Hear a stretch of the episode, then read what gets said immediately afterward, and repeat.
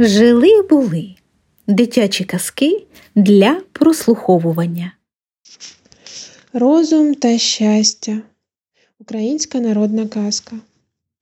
І йшли собі десь розум та щастя, та й засперечались. Розум каже, що він сильніший, а щастя, що воно. Сперечались вони, сперечались та й розійшлись. Щастя пішло у ліс, а розум пішов та одному хлопчикові і вліз у голову. От віддає батько того хлопчика у шевці. Побув він у шевцях з тиждень, уже всьому й навчився. От дайте, кажу, тато ще чому другому вчитись. Віддав його батько у кравці. Він і там чи побув з тиждень, уже зумів і е, покроїти, і пошити, тоді віддав його батько вчити ще годинники робити. Він і того щось скоро навчився. От раз той його хазяїн від'їжджає, а він же на жалуванні служив. Та й наказує хлопцеві, щоб він, поки той вернеться, зробив стільки там годинників. А що зостанеться припасу, то як схоче, то й собі зробить. От він я заходився, живо поробив, ще й собі вигадав та такий утнув, що у 25 років тільки раз і заводиться. Так як е, завів, то і ключик туди усередину заховав і зачинив там. Приїхав ось хазяїн, усе пороблено, він забрав ті годинники та й повіз е, десь на ярмарок. Його з собою узяв. Той же хазяїн свої годинники розпродав то панам, то іншим людям, а той хлопець свій продав самому цареві, та як забрав гроші, той пішов десь за границю. А той годинник, як вийшло йому 25 років, зупинився і не б'є. Зараз послали за майстром, так ніхто ради йому не дасть. Кинулася до того хлопця, а про нього чутка вже скрізь пішла. Він, як приїхав, того ключика зараз знайшов і знову на 25 років пустив. Цар і полюбив його. Живи, каже, у мене.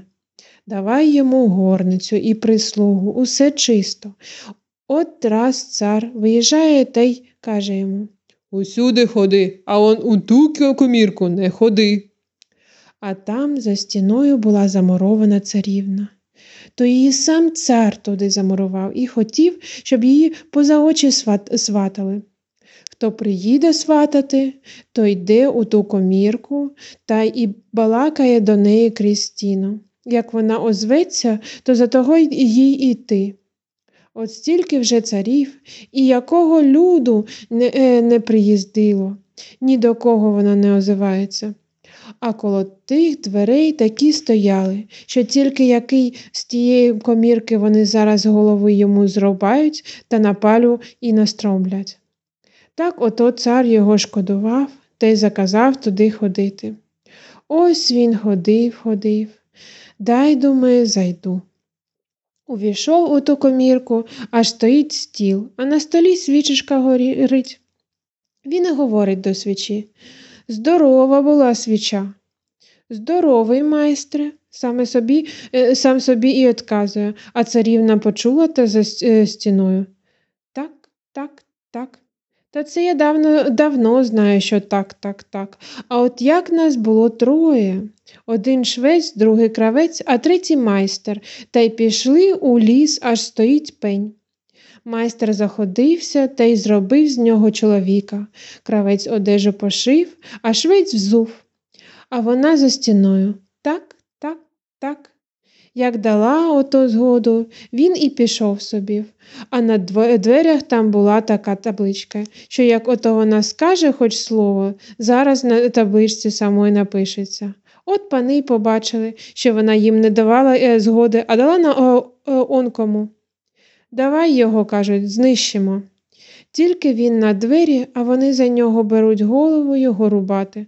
А розум бачить, що горе як вискочить з голови та у ліс. Знайшов там щастя, тут і цар вернувся. Розібрали діло, і став він тоді цареві зазятя. Кінець.